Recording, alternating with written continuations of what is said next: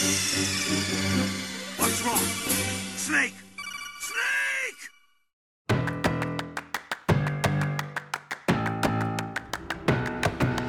Drogie osoby słuchające, witajcie w czterdziestym czwartym odcinku Gorących Krzeseł. Ja jestem Krzysiek Saran, a ze mną przy kamerze i mikrofonie jest Kamil Borek. To ja. Znaczy fakt, że ma kamerę nic wam nie da, bo to podcast, ale ja go widzę i to jest zawsze miłe. E, a to jest oczywiście najlepszy polski podcast o grach komputerowych i stolarstwie. W tym odcinku chcemy porozmawiać o grze The Forgotten City, która ukazała Nowość. się w... Tak, ukazała się zaledwie w dwa tysiące dwudziestym pierwszym, chociaż de facto ukazała się w dwa tysiące piętnastym jako mod do Skyrima. Mm. I teraz tak, ro, ro, rozpakujmy to. Mm. Czemu w ogóle nagrywamy o, o tym odcinek? Bo dopiero co była przeceniona na Steamie, ja ją miałem na radarze, kiedy jeszcze była modem do, do Skyrima, skorzystałem z przeceny, spodobała mi się, że na, namówiłem Kamila, żeby w nią zagrał jeszcze zanim ją przeszedłem, po czym Kamil oczywiście skończył ją przede mną, ja zdążyłem się grą zirytować zanim ją skończyłem, mm. Ale wciąż o nim myślę, wciąż o niej myślę te parę, parę dni później i uznałem, że faktycznie warto ją przegadać. E, tytułem informacji dla potomności e, zrobiło ją studio Modern Storyteller, chociaż, po, znaczy po pierwsze jest to małe a, australijskie studio, tam kluczowe są trzy osoby, e, przy czym oryginalnie Modern Storyteller to była po prostu ksywa Nicka Pearce'a, który ten oryginalny mod zrobił właściwie Właściwie sam, no potem mhm. zgarnął osoby do nagrania kwestii, ale zasadniczo to był jednoosobowy projekt. Ten mod był bardzo popularny, w sensie tam z tego, jak to się nazywa, Nexus, forum, coś tam, tam tej, tej centrali modów, pobrano ją cztery miliony razy, mhm. co nakłoniło Nicka Pearce'a, żeby rzucił swoją pracę, założył studio, zatrudnił dwie inne osoby. Więc to jest, jest on, jest Alex Goss, który był programistą i John Ear, Ear, Ear angielskie nazwiska, który jest artystą grafikiem, no tam do tego potem doszła obsada głosowa, kompozytor, jakby sporo, sporo innych, ale to wciąż jest małe, małe studio, projekt znaczy tak, studio indie. Ma trzy osoby, a współpracują jeszcze no z tak. tym, kiedy, kiedy trzeba, to biorą kogoś do współpracy. Tak, dobrze powiedziane. Podcast podzielimy na część bezspoilerową i spoilerową. Logicznie zaczniemy od części bezspoilerowej i ja chciałbym, żebyście wy wiedzieli o tej grze tyle, co ja kiedy w nią zaczynałem i nie więcej. I więcej powiemy w sekcji spoilerowej. To znaczy w The Forgotten City jesteśmy uwięzieni w starożytnym rzymskim mieście, które utknęło w pętli czasu. I to jest dziwne miasto, które żołdzi się jedną zasadą. Mieszkańcy obwołali ją złotą zasadą, a ona brzmi: wielu zostanie ukaranych za grzech jednej osoby. I mieszkańcy w mieście są skonfundowani, że oni w to wierzą, ale nie wszyscy, no bo żeby się przekonać, czy to jest prawda, tak, tak eksperymentalnie, to trzeba by popełnić jakiś grzech, a potem całe miasto zostanie potencjalnie ukarane, więc oni nie wiedzą, czy to jest do końca prawda. My, jako ta jedyna osoba, która pamięta kolejne iteracje pętli czasu, wiemy, że to jest prawda i kiedy zostanie popełniony grzech, to tubalny głos obwieszcza: wielu zostanie ukaranych za grzech jednej osoby. Ożywają złote posągi, które strzelają magicznymi strzałami, które zamieniają mieszkańców w złote posągi.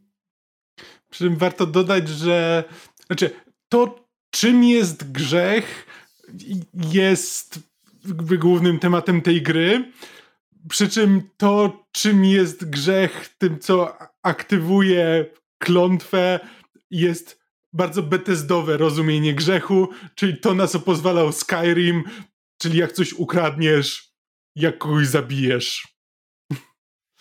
De facto tak, aczkolwiek jakby to, te rozmowy o tym, ale czemu te złe rzeczy, które tu się dzieją, nie aktywują klątwy, przecież są złe, czemu nie są grzechem? To jest temat tak wielu, wielu dialogów w tej grze. Teraz tak, to co właśnie powiedziałem, to jest to, co ja wiedziałem podchodząc do tej gry. Pierwsza minuta gry już mi powiedziała, że nie wiedziałem jednej kluczowej rzeczy. Znaczy, ona nie jest bardzo ważna, ale dowiadujemy się jej dosłownie w pierwszej scenie gry i to tylko dodaje taką warstwę dziwności, przez którą ja potem jeszcze mniej wiedziałem, czego się spodziewać, czego oczekiwać po tej grze, bo nie wiedziałem jednej kluczowej rzeczy i teraz też w sekcji bezspoilerowej jej nie powiemy, bo ona de facto nie jest bardzo ważna. Możemy natomiast bezspoilerowo porozmawiać o, o mieście. Ono, ono jest starożytne, a jednocześnie to jest, to jest postapokaliptyczna osada. W sensie tam w tym momencie utknęło dwadzieścia kilka osób, czy raczej w spisie mieszkańców jest dwadzieścia kilka pozycji, ale de facto z tych, z tych dwudziestu paru już tam ktoś zginął, ktoś zaginął, potencjalnie zginął. Mamy namiestnika Sencjusza, który był kawalerzystą, zanim tutaj utknął, jest najwyższej rangi wojskowym i dlatego jakby uznał, hej, ja tu dowodzę, a reszta mu się podporządkowała. Ale oni tkwią tam już od siedmiu miesięcy, znaczy pierwsze osoby z tej grupki tkwią tam od siedmiu miesięcy, potem pojawiały się kolejne. No i mieszkańcy się trochę burzą przeciwko temu jednowładztwu i w dniu, w którym zjawiamy się w mieście, mają odbyć się wybory. Jedynym kontrkandydatem Sencjusza jest Melus, który z kolei jest lichwiarzem. Meleolus. Meleolus, niech będzie. Który z kolei jest lichwiarzem, e, strasznym jakby, no strasznym sukinsynem, ale jakby ludzie w mieście myślą, że hej, tak, to jest dobra alternatywa. On mówi, że tam trochę nas na, poluzuje, poluzuje nam tę smycz. Już czas na zmiany. Pewnie. E, I wpadamy tutaj... E, ta gra jest dziwna. To znaczy, kiedy, kiedy mówię, że jednej kluczowej informacji z samego początku nie zdradzę, to jest tak jakby warstewka dziwności, ale potem wpadamy do tego miasteczka i jest tam jeszcze dalsza warstewka dziwności, e, gdzie oczywiście wszyscy traktują nas po prostu jako kolejną osobę, która, która tutaj się zjawiła. Od razu nam biorą nas do Sencjusza, żeby on nam wyłożył zasady. On nam mówi, no jest jedna zasada, nie złam jej. A tak w ogóle to hej, to ja cię tu ściągnąłem, bo ten magiczny portal to jest, to jest moja robota i dlatego z Sencjuszem możesz gadać praktycznie otwarcie o, o swojej roli w tej grze właściwie. Więc z jednej strony jest tutaj skonstruowany ten zawiły scenariusz, w który wpadamy, żeby utknąć w tym mieście i w tej pełtli, a z drugiej strony twórcy gry potem na każdym kroku wygładzają nam wszystkie nierówności na zasadzie, że hej, Sencjusz, Sencjusz wie wszystko, jemu możesz powiedzieć wszystko, a w ogóle to jak już jesteś drugi raz w tej pełtli, to tam zaraz jak wyjdziesz z portalu jest taki sympatyczny rolnik, galeriusz i on bez pytania cokolwiek mu powiesz, żeby zrobił za ciebie, to on to zrobi, żeby, żebyś ty graczu już nie musiał w drugiej, trzeciej, czwartej, piętnastej iteracji pełtli znowu robić tych samych rzeczy. Galeriusz zrobi to wszystko za ciebie bez pytania, bo on jest po prostu taki sympatyczny. I jak gadasz z galeriuszem po raz nie pierwszy, to wystarczy mu powiedzieć tam jedną rzecz i on mówi, och, ile ja wczoraj wypiłem, czyli my już się znamy, dobra, spoko.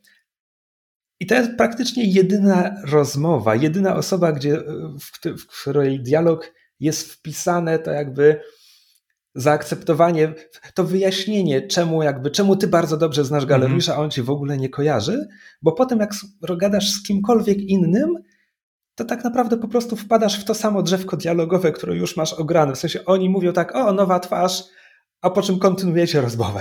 Tak, czasami tam jest, jeśli zaczniesz jakąś taką bardzo zaawansowaną rozmowę, to jest takie, o, skąd o tym wiesz? O, nieważne, dobra, w każdym razie tutaj jest odpowiedź na twoje pytanie. Tak. O, najlepsza jest chyba kapłanka y, Westalka, gdzie pierwszy dialog to jest, och, ty nie wiesz, jak się zwracać do Westalki, ale podoba mi się to bezpośrednie podejście, zróbmy to po twojemu. A potem każda kolejna rozmowa już kompletnie tego nie ma. Tak, tak. Znaczy, to jest dziwne, ale bardzo to doceniam, że nie muszę powtarzać rzeczy, dialogów, y, działań tylko po to, żeby dotrzeć do jakiegoś y, status quo, od którego chcę jakby wznowić swoją rozgrywkę, wznowić te pętle, zająć się jakimś konkretnym questem i tak dalej, co nie jest w, w, jakby podchodząc do tej gry, nie byłem pewien, że tak będzie, ponieważ wcześniej grałem w twelve minutes, Znaczy, mówiąc wcześniej, grałem mniej więcej kiedy wyszło, tam rok temu, czy dłużej chyba już nawet. I twelve minutes prawie w ogóle nie jestem zainteresowany. Jakby praktycznie musisz przechodzić wszystko od początku, za każdym razem dbać o to, żeby wykonać wszystkie czynności w odpowiedniej kolejności, żeby dotrzeć do odpowiedniego etapu, od którego możesz dalej eksperymentować, kombinować i tak dalej.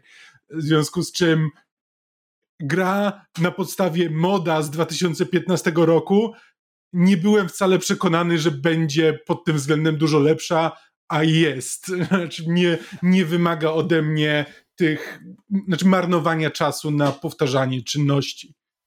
Tak. No i jeszcze ostatnia rzecz o, o fabule, którą bezspoilerowo możemy zdradzić.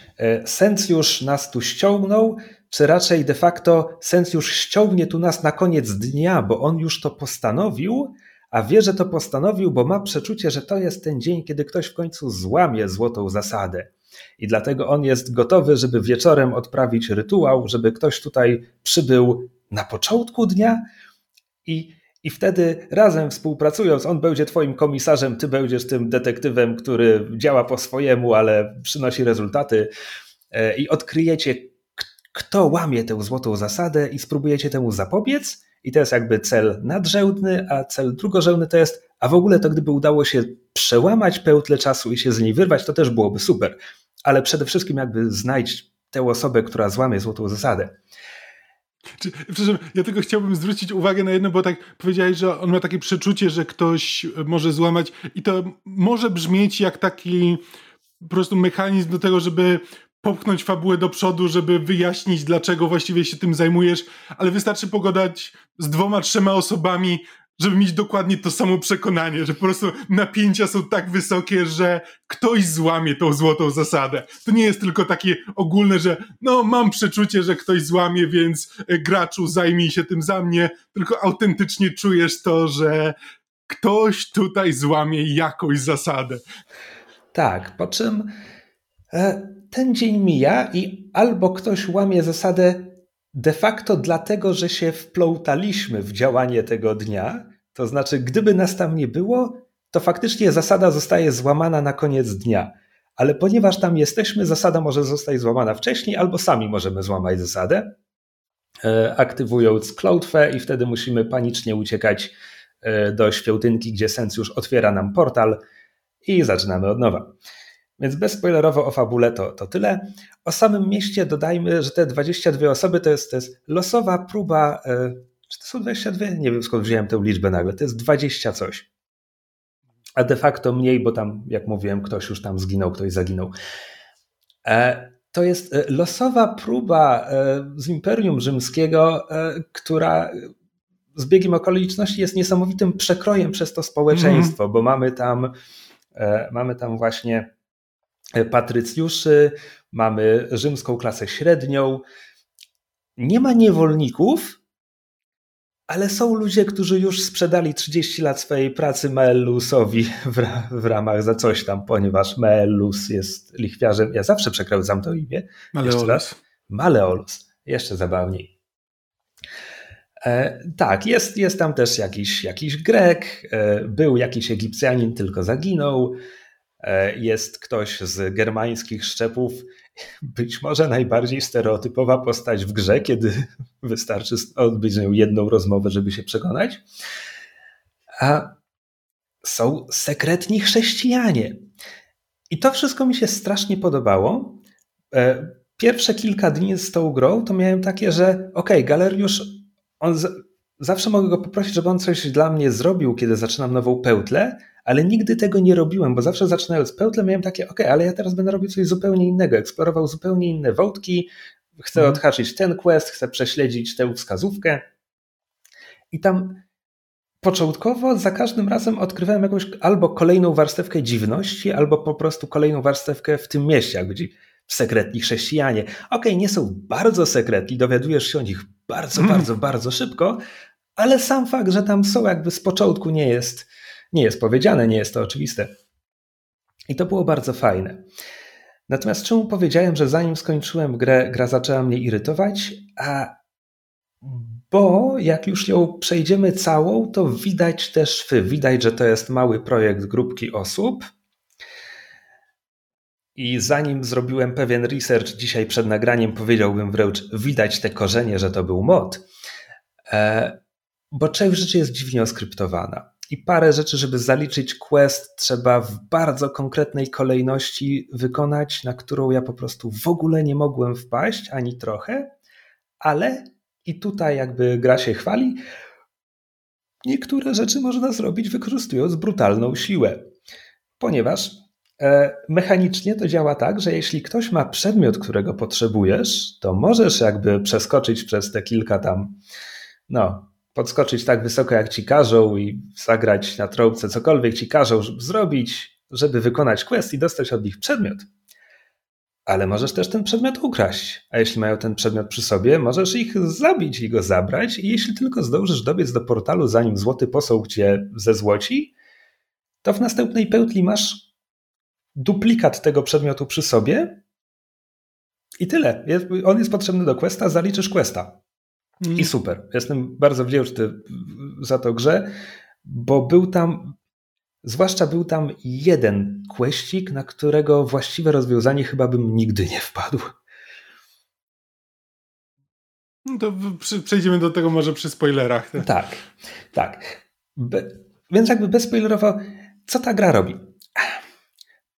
Znaczy, na pierwszy rzut oka to, to jest totalna gra indie, tak? Zaczęła jako mod, natomiast ja bym ją...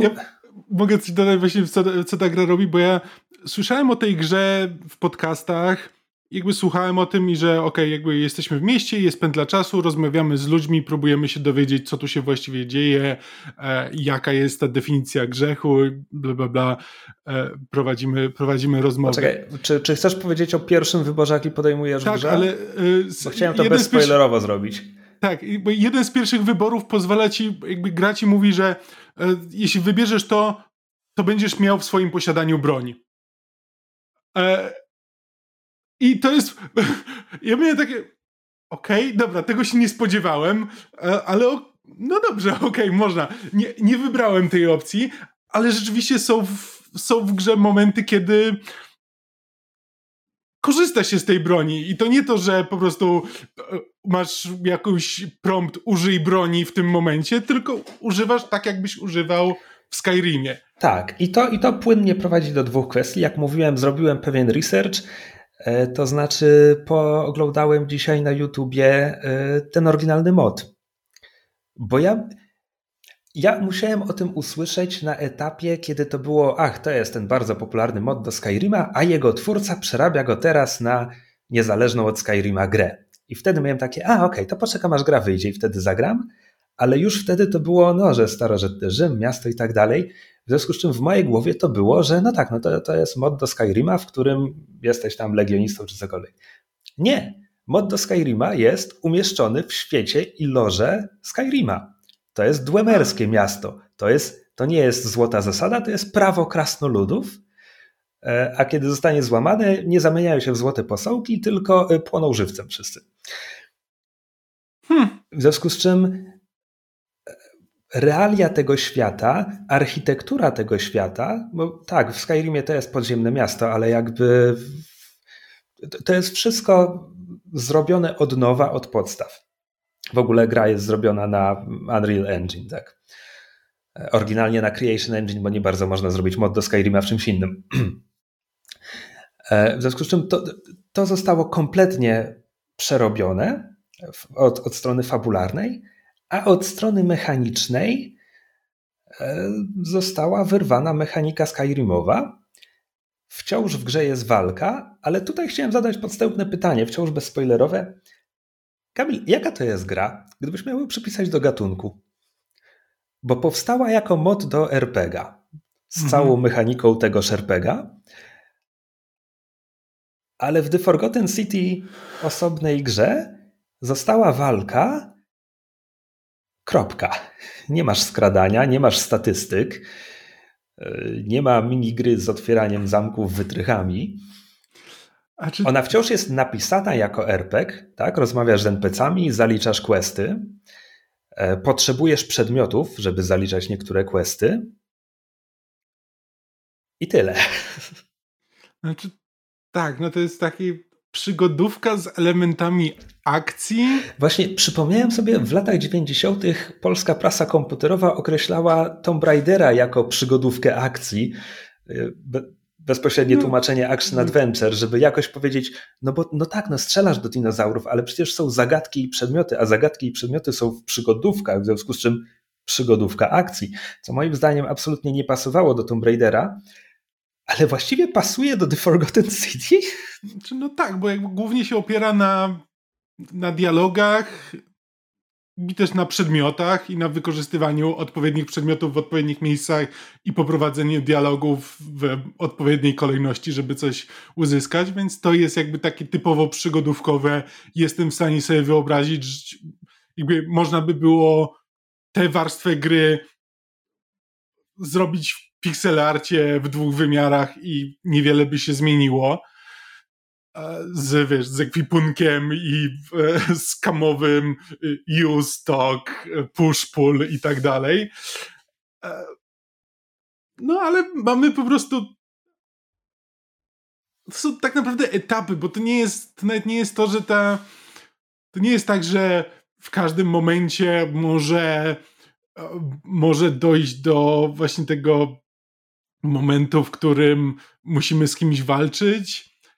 Raczej są to bardzo konkretne momenty w fabule, które są de facto takim antraktem trochę od głównej gry i jakby teraz, teraz bardziej skupiamy się na eksploracji i na akcji, a mniej na eksploracji i konwersacji. No ale tak, no przygodówka akcji to jest chyba najlepsze, co, na co jestem w stanie w tym momencie wpaść. Prawda? Bo jakby drugi trop, jaki miałem, to jest, że no są w tej grze dwa przedmioty, które dają ci nowe opcje poruszania się, a jeden z nich w ogóle odblokowuje ci miejsca i trasy niedostępne wcześniej, więc, więc Metroidvania?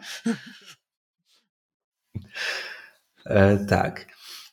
E, w, aha, ale kiedy, kiedy zacząłem mówić, co ta gra robi, chciałem powiedzieć, że produkt, który dostajemy, ja bym powiedział, znaczy to jest, to jest w stu procentach gra indie, a jednocześnie jest pełen trójwymiar, całkiem spore miasto, dużo postaci wymodelowanych i w ogóle, więc to jest takie, powiedziałbym, A A, znaczy to nie jest gra indie w tradycyjnym rozumieniu? Rozumiesz, o co mi chodzi? Tak, ale w tym momencie gry już tak wyglądają. Znaczy, jakby to, na co pozwala w tym momencie Unity czy Unreal, jest na tyle zaawansowane, że można taką grę zrobić rzeczywiście w jedną osobę, nawet wiesz, biorąc asety z jakby ogólnie dostępnych bibliotek. Tutaj jakby to ewidentnie wymaga więcej roboty, jakby ewidentnie z- przygotowali własne postaci. Znaczy nie wiem, ja w pierwszym momencie, zanim, zanim jakby sprawdziłem, że ta gra jest zrobiona na silniku Unreala, byłem przekonany, że to jest Unity, bo widywałem gry w Unity i modele postaci e, wyglądały dosyć podobnie, ale wiesz, no, to są, wiesz, to są gry typu... E, Thief Simulator, albo nawet House Flipper, czy tego typu rzeczy, które jakby powstają teraz na pęczki i jakbyś to pokazał komuś z lat dziewięćdziesiątych, to byłby przekonany, że no nad tym musiało pracować całe studio kilkudziesięciu albo kilkuset ludzi. W tym momencie jakby tego typu rzeczy, jeśli chodzi o grafikę i e, zaawansowanie technologiczne, to nie wymaga aż tak, aż tak dużych nakładów. Ale Roz, rozumiem, też... rozumiem i akceptuję te argumenty. No to, to zgódźmy się krakowskim targiem, że to jest gra półtora A. Coś takiego, znaczy tak. A, a, a. Gdzieś w każdym razie na tym spektrum jest. E, tak, aczkolwiek czytałem właśnie na Wikipedii, że e, jakby to powiedzieć, gry indie niekoniecznie powstają w lepszej atmosferze od gier A A A, to znaczy Nick Pearson mówi, że pracował po osiemdziesiąt godzin tygodniowo nad tą grą do momentu, gdy zaczynał mieć halucynacje, po to, żeby pozostali dwaj nie musieli crunchować. Oh, wow. To jakby, no tak. Jeśli to prawda i pozostali dwaj faktycznie nie crunchowali, to bardzo mu się chwali, ale ojej. Aha. Znaczy, wiesz co, jeszcze do tego, czy to jest A, czy to jest A A, ostatnio widziałem, że to e, Hi-Fi Rush, które wyszło parę dni temu, e, nowa gra Tango Gameworks, twórców Evil Within, jest właśnie double A, e, A A, a jakby wygląda niesamowicie, jakby ewidentnie widać, jak dużo pracy musiało w to włożyć i tego Tego nie zrobiłyby trzy osoby, tego potrzeba kilkudziesięciu osób, więc jeśli żyjemy w czasach, kiedy to jest dwa A, no to mimo wszystko Forgotten City bardziej ląduje po stronie tego jednego A.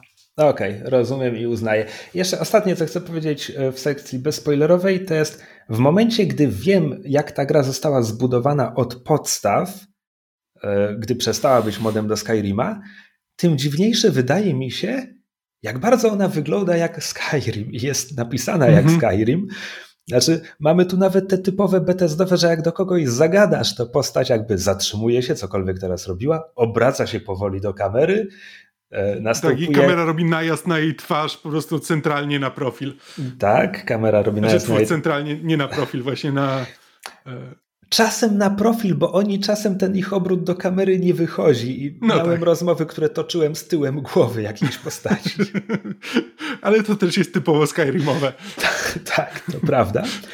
Ale też architektura tego świata jest bardzo typowo Skyrimowa, bo ja ze Skyrima najlepiej pamiętam te skomplikowane, zawiłe, pięciopoziomowe lochy, gdzie jak dojdziesz na samo dno i wy- wykonasz w końcu zadanie, to zaraz potem za miejscem, gdzie jest zadanie, tam tylko musisz zajrzeć za jakąś ścianę albo jeden mebel i tam jest drabinka, która ci wyprowadzi na sam początek obok wejścia, tylko, mm. tylko metr wyżej, także nie mogłeś doskoczyć do tego miejsca.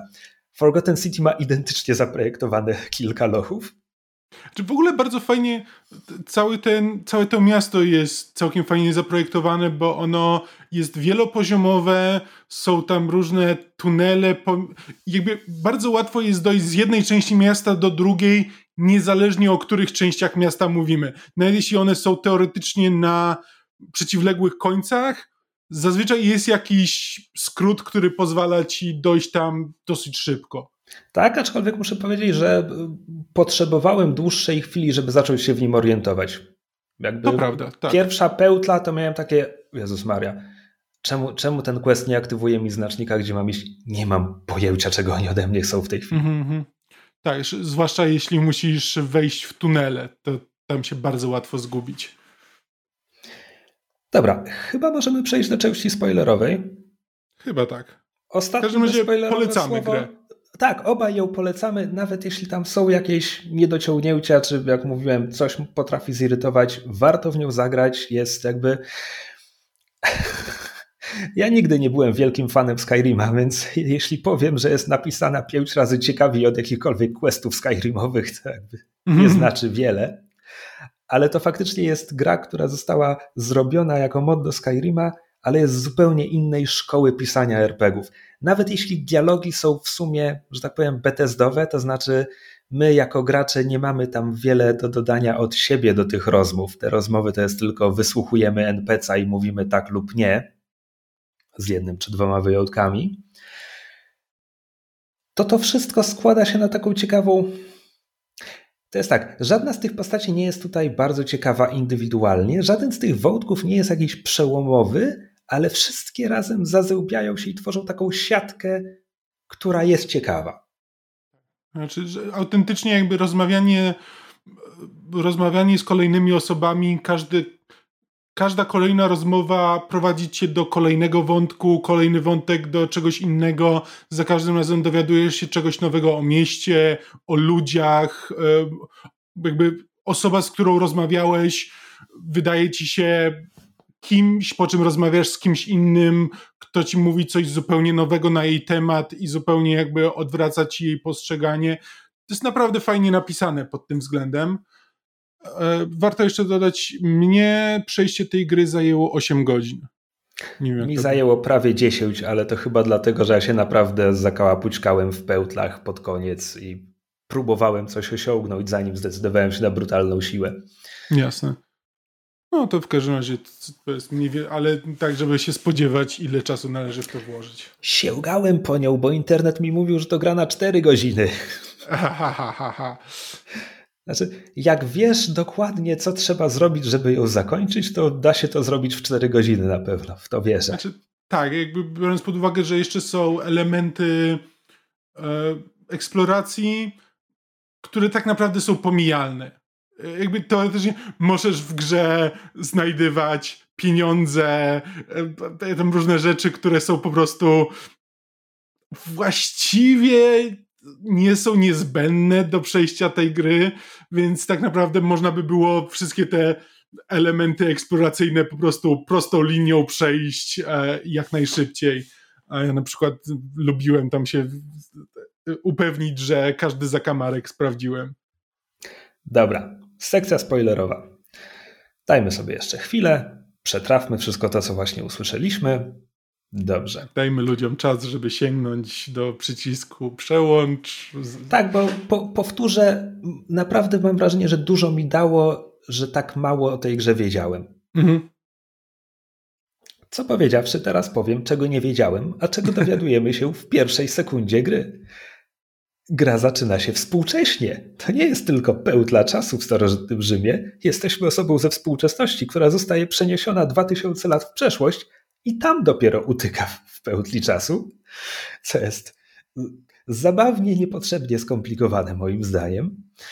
W ogóle znaczy, no... wyciąga, wyciąga nas z wody, z rzeki Tybru y, tajemnicza dziewczyna w kapturze, która nie chce nam się przedstawić, ale jak naciśniemy, to okazuje się, że nie chce nam się przedstawić, bo nazywa się Karen i jest już zmęczona memami na ten temat. I ona nam znaczy, mówi, hej... Ona tego nie mówi, to jest ważne. Jakby ona tak. mówi, że nie chce się przedstawiać, bo ludzie czasami dziwnie reagują na jej imię, po czym mówić, no dobra, moje imię jest Karen i ty możesz odpowiedzieć na to, a no tak, pewnie te wszystkie żarty zrujnowały to imię. Tak, prawda. Przy czym to nie jest koniec tej sztuczności tej sceny, bo ona mówi, hej, tuż przed tobą wyciągnęłam takiego innego faceta z wody, ale on już poszedł tam do jaskini, ale nie wrócił, ale kazał mi przysiąc, że nie pójdę go szukać, bo to może być niebezpieczne. Czy ty możesz pójść go znaleźć? Proszę bardzo. Jakby to jest pierwsza scena gry. Ja miałem takie, Jezus Maria, kto to napisał? Jaki to jest dramat? Więc moje oczekiwania już jakby runęły bardzo. Przy czym okazuje się, że cała ta sztuczność ma wyjaśnienie później. Jakby to wszystko ma sens, tylko musimy przejść sporo gry, zanim do tego dojdziemy. Po czym jakby właśnie trafiamy, w ogóle potem znajdujemy tego, tegoż Ala, który jest już starym człowiekiem i się powiesił i zostawił notatkę, że hej, nie idź za mną, zabij się teraz, to jest lepsze od tego, co cię czeka. Bo jak się okazuje, on utknął w pętli, ale próbował ją rozwiązać raz za razem, za razem, za razem, tylko w przeciwieństwie do Billa Murraya w Dniu Świstaka czas na niego wpływał i każdy ten dzień to był dzień jego życia, więc on po prostu już jako stary człowiek się zabił, bo już nie mógł tego znieść. A my idziemy w jego ślady. Znaczy, czy on się zabił jako stary człowiek? Nie. Tak. Znaczy, tak? może on... nie bardzo stary, na pewno starszy. Ha. Tak. Ja jakoś tego, tego nie zrozumiałem. Ja po prostu myślałem, że no jakby no on przeżył te pętle też tak jak my wielokrotnie i po prostu już miał, już miał dosyć tego i, i tyle. Ale okej. Okay. E, tak, więc potem jakby wpadamy w pętlę, spotykamy galeriusza, który od razu nam mówi, hej, zaprowadzę cię do namiestnika, idziemy do Sencjusza, Sencjusz nam mówi, co już, co już powiedziałem, że tak, otworzę portal pod koniec tego dnia, to dlatego tu jesteś, pomóż mi znaleźć, kto złamie złotą zasadę. I pierwsze godzina, dwie to sobie tak eksplorowałem miasto i faktycznie szukałem, kto znajdzie tę złotą zasadę, zanim wpadłem na wątki, które jakby bardzo odbiegały od tego, bo ostatecznie to... To nie jest kwestia tego, że to nie ma znaczenia, kto złamie złotą zasadę, to jest raczej kwestia tego, jakby ogólna teza gry jest taka, że każdy może złamać złotą zasadę, bo jest tak sformułowana, że ostatecznie jakby dajcie nieskończonej ilości małp nieskończenie dużo czasu, a któraś złamie złotą zasadę. Mhm. E... Znaczy, tak, najśmieszniejsze jest to, że jest jedna osoba, która de facto... Jest jeden złodziejaszek, który w dodatku jest e, intelektualnie upośledzony i on nie do końca rozumie, co się dzieje, ale lubi świecące rzeczy. W związku z czym on jest, jak go znajdujemy, on jest zamknięty w, w celi właśnie po to, żeby nie złamał złotej zasady, bo po prostu on nie rozumie tego, że nie może czegoś zabrać komuś. E, tylko do... Jeśli był tam od siedmiu miesięcy, to cud jak go pilnowali dotąd. Tak, bo dosłownie jeśli doprowadzisz do tego, że on z tej celi wyjdzie, to masz jakieś dziesięć minut, zanim on e, złapie przedmiot. Mniej, to są może dwie minuty dosłownie. Tak? Okay. Tak, to, to się dzieje od razu. Dodajmy, tak, więc y, tego dnia, na koniec dnia są wybory. Maleolus jest jedynym kontrkandydatem Sencjusza. Jeśli Maleolus wygra wybory, to on mówi, słuchajcie, ta złota zasada, ta Sencjusz ją sobie wymyślił, żeby was kontrolować. Nie ma żadnej złotej zasady, a za tę zbrodnię tyranii, którą on wobec nas popełnił, ja go właśnie skazuję na walkę na arenie, na śmierć i życie. Po czym, gdy tylko zacznie się walka, zostaje aktywowana klątwa, bo złota zasada istnieje i działa. Jest cały skomplikowany quest, który pozwala nam wyeliminować Maleolusa z tych wyborów po to, żeby Galeriusz wystartował, a ponieważ Galeriusz jest takim miłym, sympatycznym rolnikiem, jeszcze my możemy mu pomóc być jeszcze bardziej pomocnym, bo na początku pełtli możemy go poprosić o załatwienie pięciu różnych rzeczy, które znaczy, zaskarbią mu sympatię innych ludzi. To jest właśnie sposób, żeby został wybrany, bo jeśli no tego tak. nie zrobisz, to jakby ludzie po prostu głosują na status quo, na tego tak, Sentiusa. A, czekaj, bo, bo, bo ja dążyłem do tego, że właśnie kiedy Galeriusz zostaje namiestnikiem, to on rozkazuje uwolnić Duliego, przez co Duli kradnie coś błyszczącego i aktywuje klątwę. A w takim wypadku, jeśli Sencjusz wciąż jest namiestnikiem na końcu dnia, to kto łamie złotą zasadę? E... Znaczy, to ja, jest... ja nigdy nie rozegrałem tego scenariusza. Cholera, bo ja na pewno... Znaczy, bo ja miałem, o... tylko nie pamiętam właśnie... Znaczy, ja miałem to... opcję, że wyeliminowałem e... nie no tak, wyeliminowałem Maleolusa e... i został wybrany sen... Sencjusz, a i Maleolus wtedy przychodzi na arenę i i po prostu jakby sprzeciwia się chyba tym wyborom i każe e, temu swojemu najemnikowi Domicjuszowi tak, z, zabić Senti- Sentiusza czy coś takiego i w ten sposób zostaje złamana potem złota okay, zasada. To, to ma sens, to ma sens. E, tak, w związku z czym jakby nie, czego byśmy nie zrobili, to, to, jest, to jest to, od czego Al oszalał, tak, i w końcu postanowił się zabić. Jakby nie da się rozegrać tego dnia tak, żeby ktoś tej złotej zasady nie złamał. Po prostu się nie da, bo to jest też teza gry, ponieważ, że tak powiem, kolejną warstwą fabuły jest odkrycie natury samego zaginionego miasta, co nie jest bardzo skomplikowane, a ponieważ to sekcja spoilerowa, to od razu powiemy, jesteście w Hadesie, hej, jak w Zagubionych, wy wszyscy już nie żyjecie, to są zaświaty, więc bogiem stojącym za złotą zasadą jest, jest Pluto, tudzież Hades, jak zwał, tak zwał. I teraz I tak, jakby... bo ważnym, znaczy, bo to, to jest ważny wątek, który na początku się przewija, jakby parę osób wspomina o tym, że zdają sobie sprawę z tego, że rzymska architektura i rzymska kultura jest zbudowana na greckiej, że jakby są, jakby domy są zbudowane na, na greckich, jakby na greckich fundamentach, jakby bogowie są odpowiednikiem greckich bogów, jakby to jest parokrotnie, jakby na początku rozmawiając z kilkoma osobami, jakby ludzie o tym wspominają, że są tego świadomi.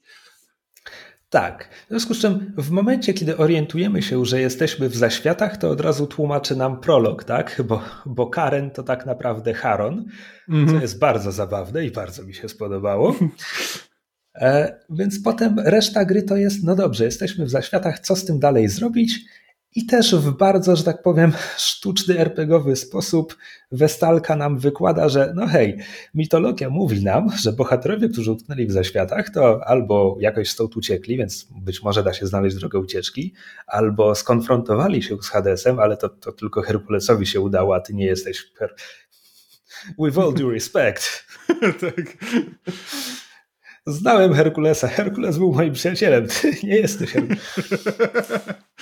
E, tak? A nie wiem, czy Westalka wymienia przekonanie Hadesa, żeby nas puścił, ale to też jest opcja.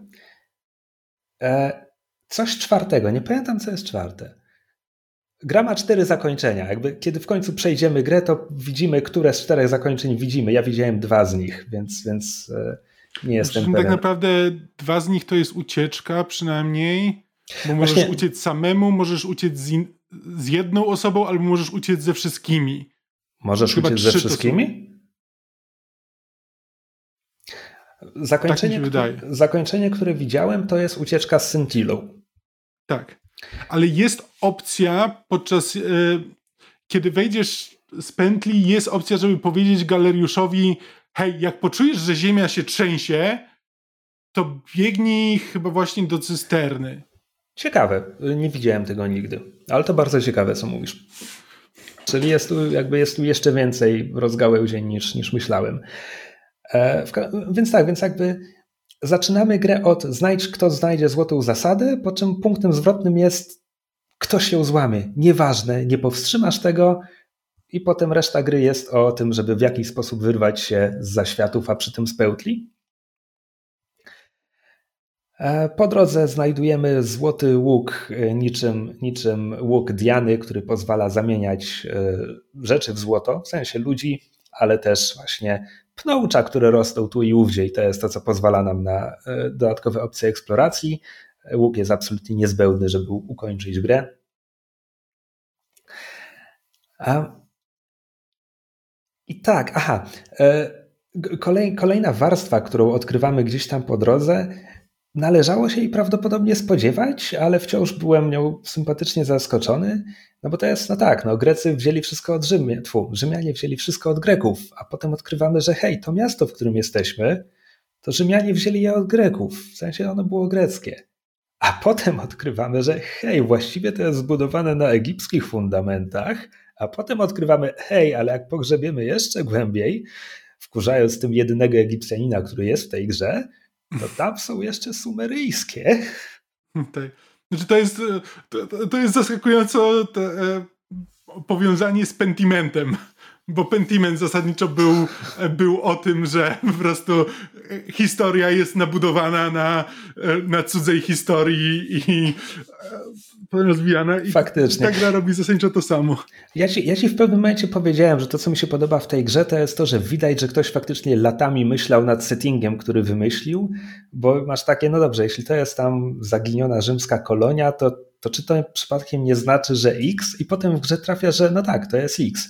I dla mnie to było takie, no tak, są tutaj sekretni chrześcijanie. A potem to było takie, no tak, to jest wszystko na greckich fundamentach. Egipskich, sumeryjskich, okej, okay, kolejny piłterka. A potem to było takie, no dobra, no i tutaj w końcu zostaje aktywowana klątwa i jakby całe to pokolenie, które akurat mieszka w tym mieście, zostaje zezłocone, i potem przypadkiem wpadają tu kolejni ludzie, no ale czy Czy nie jest możliwe, żeby ktoś znalazł jakiś sposób, żeby jednak się przed tym uchronić? Tak, ktoś znalazł. W podziemiach znajdziesz filozofa, który nie chce ci podać swojego imienia, bo boi się, że Hades usłyszy, mm-hmm. ale on jest z poprzedniej, z poprzedniej iteracji tego Matrixa. Jakby i sporo jest tutaj takich rzeczy, gdzie właśnie ja miałem takie, że się zastanawiam, hej, ale czy przypadkiem, czy, czy logiczne nie byłoby, gdyby X, i potem tak, X jest w tej grze. Oto X, cześć, przywitaj się. Więc, więc pod tym względem bardzo mi się podobało to, jak to było napisane i wymyślone. Um, co poza tym? No, y, fajne jest to, że ta obsada jest niby niewielka, bo dwudziestu paru en pe ce ów to nie jest dużo, ale z drugiej strony, jeśli z każdym z nich chcesz pogadać i od każdego możesz w pewnym momencie dowiedzieć się czegoś nowego, to jest tego zaskakująco dużo. Ja też miałem tak, że przeżyłem kilka iteracji pętli i wciąż jakby nie spotkałem jeszcze z pięciu osób. Mhm.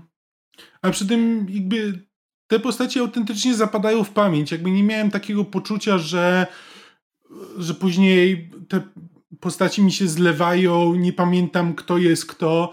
Nawet większość imion, nawet jeśli jakby nie przypomniałbym sobie, jak się nazywają, to jakby jak słyszałem to imię, to kojarzyłem, która to jest postać.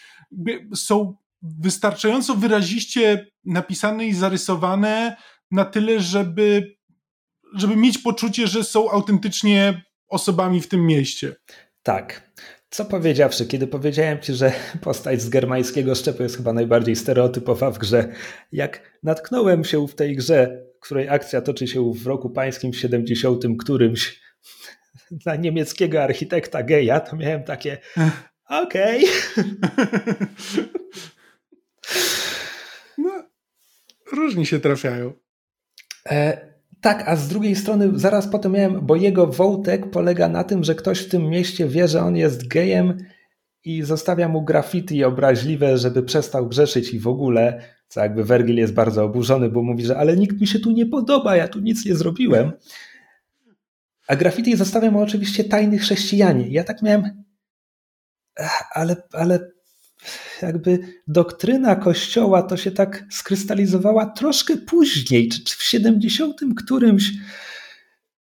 Znaczy no, myślę, że jakby sporo chrześcijan jakby mogło, znaczy no, okej, okay, jakby... Wersy o, o, o tym, że tam laying with another man jakby ten, nie pamiętam jak to jest przetłumaczone, ale spoczywanie z innym mężczyzną w jednym łóżku jest e, okro, okropieństwem w oczach Boga, są jeszcze ze Starego Testamentu, więc jakby na pewno te nastroje były, nawet jeśli nie było doktryny Kościoła, to ktoś, kto jakby siedzi w religii i i mu się to nie podoba, połączyłby to z tym, że okej, okay, to to musi być grzech w takim razie, bo mi się nie podoba. Jakby... Ja, nie, ja nie mam tej pewności. No bo po prostu jakby zaznaczam, zaznaczam coś, co wydało mi się pewnym, e, nawet nie tyle zgrzytem, co po prostu właśnie przenoszeniem takiej bardzo, bardzo współczesnego wyobrażenia o... Znaczy, to jest... Tak, to jest, to jest niesamowicie stereotypowe, bo... E, trochę przeskakując do końca, już nie, nie, nie chcę opowiadać dokładnie, ale jeśli będzie, dojdziesz do szczęśliwego zakończenia i tak dalej, to się okazuje, że ten, że ten niemiecki architekt, który twierdził, że nikomu, nikt mu się tutaj nie podoba, ostatecznie skończył z tym właśnie chrześcijaninem, który go prześladował, który jak się okazuje jest kryptogejem. Tak. I to jest trochę, to stereotyp już jest ten moment, w którym to wszystko się trochę zbyt zbyt zazębia, jakby trochę już przesadzacie. Tak, no do tego jakby, ponieważ gramy kimś ze współczesności, więc tam czasem mamy kwestie, gdzie jakby mo- możemy komuś mówić o memach, czy jakby, a właśnie to jest, to jest dialog z Rufiusem, ten, ten Rufius, on jest taki strasznie parano, paranoiczny, on właśnie jest cały czas na baczności, zawsze nosi zbroję, bo jest przekonany, że w każdej chwili ktoś złamie złotą zasadę i mówi, że jakby jest wściekły na świat za to, że jego bezpieczeństwo zależy od rozsądku innych, na co możemy odpowiedzieć, no tak, przeżyłem pandemię, wiem co masz na myśli, na co Rufus odpowiada, no więc dobrze, że się rozumiemy. Ja mam takie... Okej, okay, dobra, pewnie. Znaczy tak, dialogi w tej grze są też znowu bardzo skyrimowe, bo to nie jest tak, że masz wielkie drzewa dialogowe, które się rozgałęziają, które możesz, w których podejmujesz bardzo dużo decyzji. Zasadniczo to są drzewa dialogowe, które bardziej właśnie przygodówkowe, gdzie po prostu masz tematy i możesz je wszystkie wyczerpać i po prostu przejść do końca każdego drzewka i zakończyć w ten sposób wszystkie tematy konwersacji z daną tak, osobą. Tak, i, i właśnie kiedy pytałem cię, jaka to jest gra, to jest właśnie mój kolejny argument, że to nie jest de facto R P G w znaczeniu, mm-hmm. że nie możemy odegrać tej postaci, jakby dialogi na to nie pozwalają. Tak, już mówię, że parokrotnie jakby dialogi zakładają rzeczy, które niekoniecznie... Yy, Niekoniecznie ty miałeś w głowie, jakby podejmując pewne decyzje, ale masz tylko dwie możliwe odpowiedzi, więc, więc musisz wybrać tą, która no, jest mniej niewłaściwa. Dobra, mam pytanie, bo skoro nie wiedziałem o opcji, że można uciec ze wszystkimi mieszkańcami, to być może nie wiem o jeszcze kilku rzeczach, bo mówiliśmy, że tam wszyscy ci mieszkańcy są charakterystyczni, każdy... Do każdego możemy wrócić w pewnym momencie po jakiegoś, jakiś nowy strzał informacji, czy jest fragmentem jakiegoś questa. Sencjusz ma dwie córki, Sentię i Sentillę. Sentilla to ta, która zaginęła. Sentia leży na kanapie i moim zdaniem nic nie robi całą grę. Czy to miałeś z nią jakąkolwiek interakcję poza tą pierwszą rozmową, gdzie ona jest tą znudzoną arystokratką, która jest oburzona, że wszedłeś do jej domu? Znaczy, tak, to, ja tego zupełnie nie rozumiem, bo to jest tak, ona ci mówi, że tak, że jej siostra zaginęła um, i że to jest okropne. Po czym jak wejdziesz do pokoju jej siostry, to znajdujesz pod poduszką liścik, w którym... Już nie pamiętam, co było w tym liście konkretnie, ale to jest liścik okay. od tej siostry. Od Sentli? Nie, czy to jest... Sentilla nie, nie, od to ta, która zaginęła. Sentilla, tak, że czyli to jest liść... To jest albo liścik Sentilli, jest... albo to jest liścik jej ukochanego, okay, nie pamiętam. C- co jest w liście? Co? C- to znaczy, co jest w liście, bo nie wiem, czy ja go znalazłem. No właśnie nie pamiętam, czy to był list, który Sentilla jakby zostawiła... że ucieka z Ulpiusem, czy to był może list Ulpiusa do Sentilli. Ale w każdym razie jest liścik, który jak później pójdziesz do Senti, to Sentia ci mówi, ale ja przeszukałem to mieszkanie od góry do dołu i nic nie znalazłam. I nic dalej z tego nie wynika, bo bo ja nie wiem, skąd się ten list w takim razie tam wziął. Znaczy, albo Sentia jest po prostu beznadziejna w poszukiwaniach, bo ten liścik po prostu wystaje spod poduszki, jak go znajdziesz. Słuchaj, ja też go nie znalazłem. Okej, okay, ale no, ale no, Sentia mówi, że przeszukała pokój od góry do dołu, więc już nie wiem. Okay, ale tak, ale... Albo obaj czegoś nie wiemy, albo Sentia jest jakby najbardziej pominiętą postacią w całej grze, jakby wszyscy inni są tam po coś, a ona hmm. nie bardzo. Ale pociągnijmy ten wątek, bo Sentilę znajdujemy w grze i okazuje się, że Sentila została zamknięta przez swojego ojca, jest przykuta kajdanami w cysternie z wodą, to jest w sensie rzymska cysterna, to jest część akweduktu, nie że zamknął ją w metalowej puszce. Znaczy to wciąż jest okropne i w ogóle, ale nieco mniej niż to zdanie może sugerować. I on ją zamknął, bo ona chciała uciec, bo ona znalazła drogę ucieczki z miasta. No ale Sencjusz bał się, że to złamie złotą zasadę, więc ją zamknął.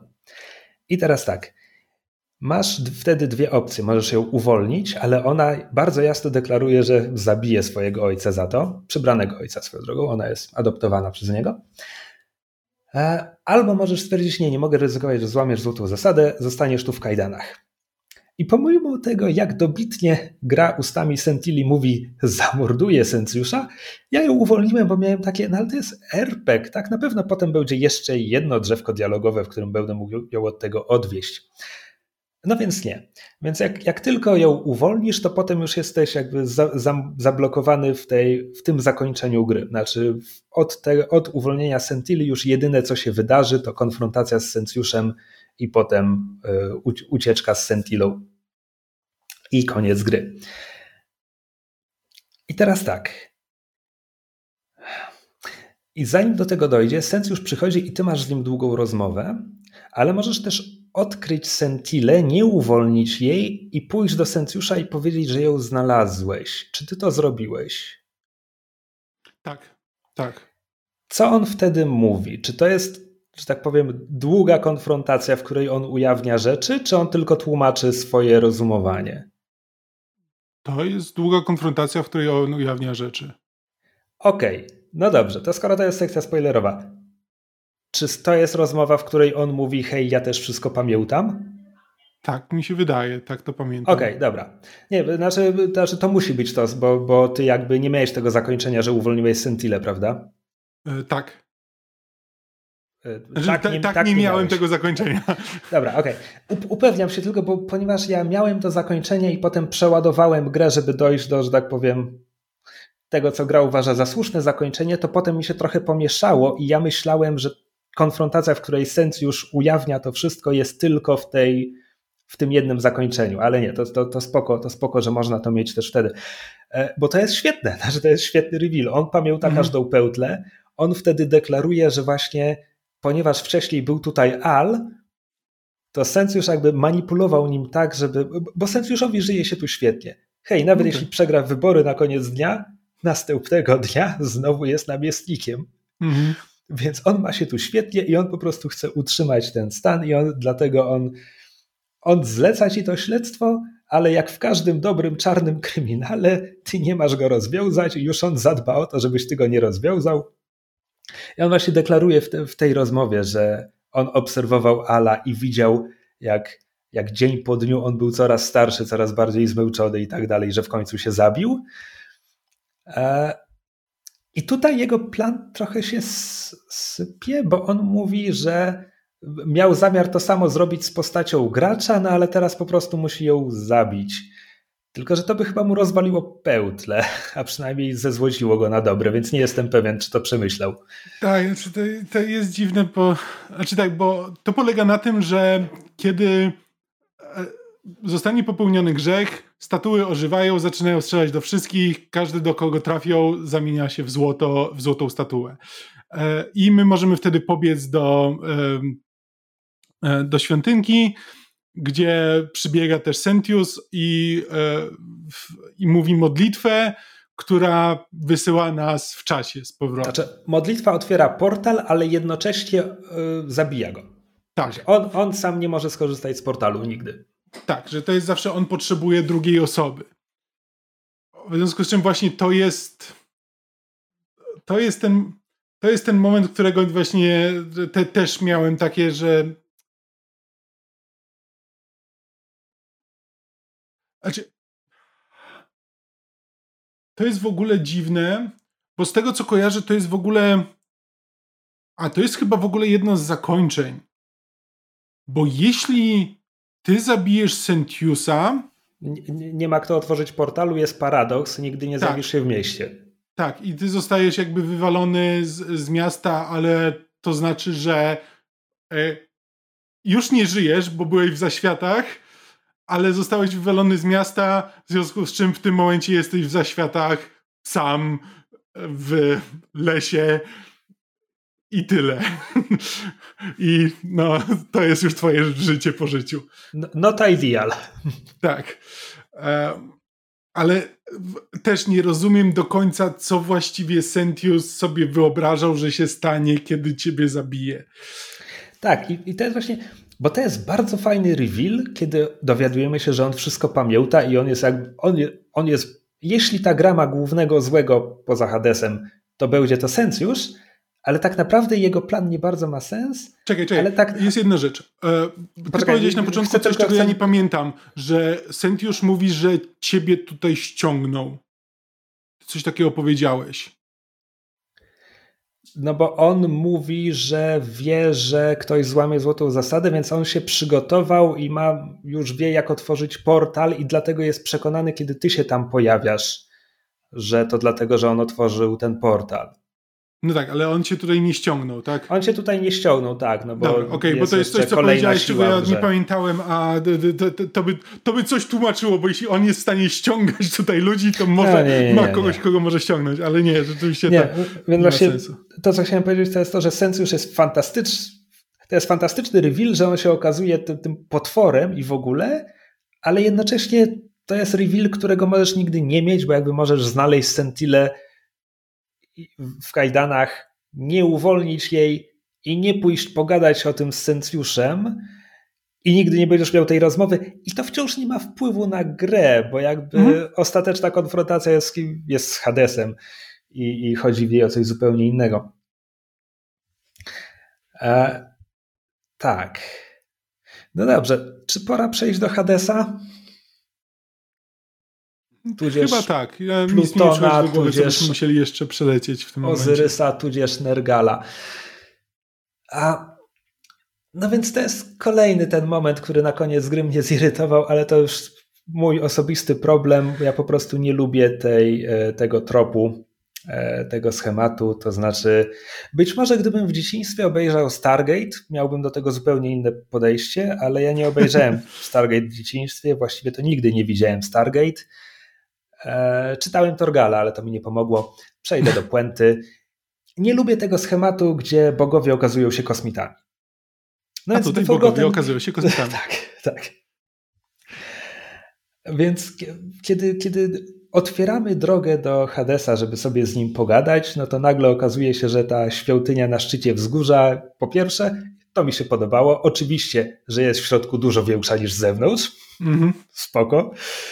No tylko, że za ostatnimi drzwiami jest już po prostu statek kosmiczny.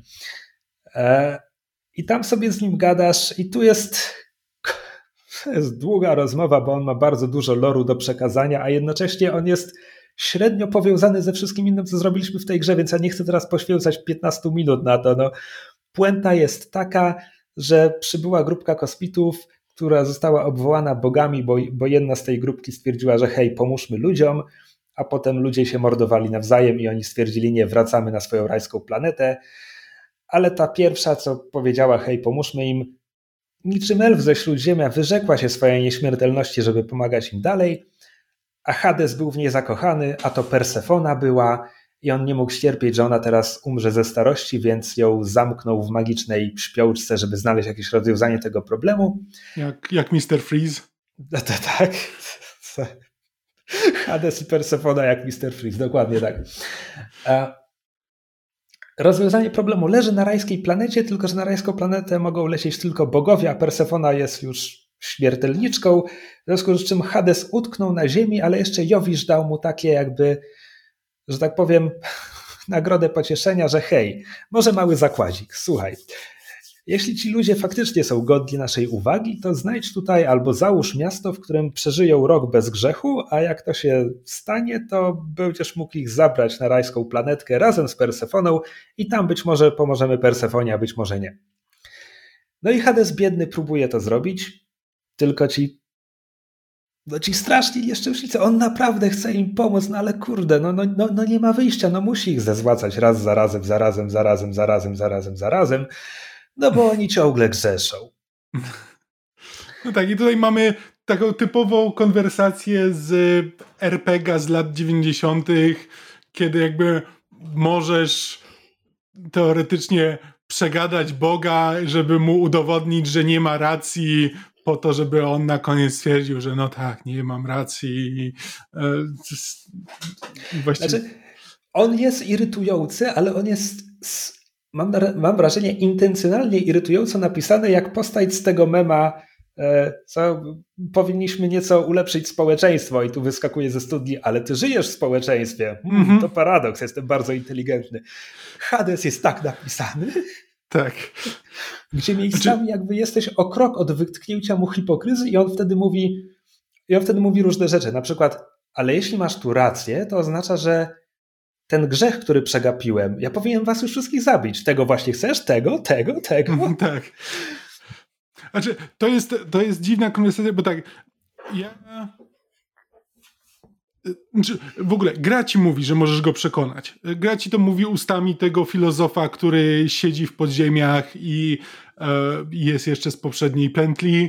On ci mówi, że jak mu powiesz, co tutaj się dzieje i że hej, jest Bóg, który, z którym muszę coś zrobić, żeby się stąd wydostać, no to on ci mówi, że no, no tam z bogami, no to albo możesz e, znaleźć coś, na czym mu zależy i to wykorzystać przeciwko niemu, no albo możesz próbować go przegadać, ale bogowie są znani z tego, że no, e, są dumni, to może być, to może być trudne i, e, i tak dalej. E, Ja nawet próbowałem go przegadać, tylko że ja byłem u niego dwa razy, jakby w dwóch różnych pętlach. I więc za pierwszym razem część opcji dialogowych już wykorzystałem, dosłownie jedną czy dwie, bo, bo tam masz, to polega na tym, że możesz mu powiedzieć, jakie, jakich strasznych rzeczy ludzie się dopuszczali, których on nie traktuje jako grzech, a które powinny być grzechem. I to jest tak, że ja mu powiedziałem tam jedną rzecz, właśnie to się skończyło tym, no tak, ale to w takim razie ja powinienem wszystkich zabić, to mówisz, że nie, nie, nie, no okej, okay, to, to nie. Przy mnie inaczej, ja w tym momencie powiedziałem, że no tak, to, to jest taka druga opcja, no tak, ale ja mam rację, na co, na co on, cię, on cię wtedy próbuje zabić. I ja wtedy uciekłem ze świątyni, wróciłem do, do pętli i potem wróciłem do niego jeszcze raz. Tylko ponieważ już zużyłem część e, ze dwie opcje dialogowe, to przeszedłem do dalszych, które praktycznie rzecz biorąc kończą się zawsze tym samym dialogiem, tą samą kwestią dialogową na zasadzie, no że e, hej, to w takim razie ja powinienem cię zabić, a nie, nie, nie, nie o to mi chodzi, wracasz i mówisz. I tak naprawdę jedyny sposób, żeby, żeby go przegadać, co sprawdziłem później, to jest wykorzystać wszystkie te opcje dialogowe. w jednej konwersacji. To, I to jest to, czego ja nie załapałem, bo ja później, wiesz, ponieważ już dwie sprawdziłem, okej, okay, te dwie nie zadziałały, sprawdziłem pięć pozostałych i te też nie zadziałały, w związku z czym, no dobra, no to nie widzę, co dalej mogę zrobić i wykorzystałem opcję szantażu. Okej, okay. Przytrzymajmy się tego, bo ja go przegadałem, w związku z czym ja nie wiem, co się dzieje w inny sposób, więc opcja szantażu, możesz zagrozić Persefonie, tak, która jest tam obok tak. w szklanej trumnie. Persefona, jak się okazuje, będąc w swojej szklanej trumnie, wciąż ma wciąż ma zmysły, a ponieważ Hades ma możliwość patrzenia oczami tych złotych statuł z pozostałych, z tych poprzednich pętli, które są rozrzucone po mieście, i on w ten sposób wie, co się dzieje w mieście, co wszyscy robią. Persefona magicznym sposobem e, zachowała możliwość mówienia ustami tych statuł. I ona przez całą Dodajmy, grę... to ona nas ściągnęła w przeszłość. Tak, tak, i ona jakby porozumiewa się z tobą. To jest tam wytłumaczone tym, że no, ona dosłownie ci mówi bardzo takie drobne zdania. Tam jest taki moment, w którym no, na przykład mówi ci, że żeby przejść do, tam, do pałacu, potrzebujesz łuku. No i jeśli staniesz pod pałacem, to słyszysz szept łuk. I to jest jedyne, co wiesz. I to są takie podpowiedzi, które Persefona ci czasem rzuca. Ona to tłumaczy tym, że ona wykorzystywała momenty, kiedy Hades zajmował się czymś innym po to, żeby ci właśnie, i że mogła tylko takie pojedyncze słówka, zdanka ci rzucać. Dodajmy, dodajmy, że w opcjach jest opcja wyłącz podpowiedzi i ja przekonany, że chodzi o jakieś okienka z tooltipami, które będą mi wyskakiwały, zaznaczyłem ją, więc trzy czwarte gry grałem bez podpowiedzi Persefony, co może tłumaczyć mój trochę dłuższy czas mm. przejścia. Tak. Że te podpowiedzi nie są bardzo przydatne, ale jednak potrafią skierować na odpowiednie tory, albo przynajmniej myślenie skierować na odpowiednie okay, tory. Okej, dobra, czyli wyjaśnij mi to, mi to zakończenie, czyli możesz zaszantażować, że co, zastrzelisz Persefonę, rozbijesz tę trumnę i Hades cię wtedy puszcza? To jest tak, musisz yy, rozbić tę trumnę raz. W jednej pętli, wtedy jednej zabierasz pętli, koronę Persefony. koronę Persefony, wrócić do niego... I cholera jasna, teraz nie pamiętam, na czym to polegało, na czym ta korona polegała. Ja tego nie wykorzystałem, więc wiem tylko, że kiedy do niego wracasz w kolejnej pętli, to masz opcję dialogową pokaż Hadesowi koronę. Tylko ja z niej nie skorzystałem, więc nie mam pojęcia, co się potem dzieje. Znaczy... Nie pamiętam dokładnie, ale to, to polega na tym, że tak, że no możesz zaszantażować, że zabijesz Persefonę już na stałe. E, z tego, co pamiętam. I po prostu... I to się...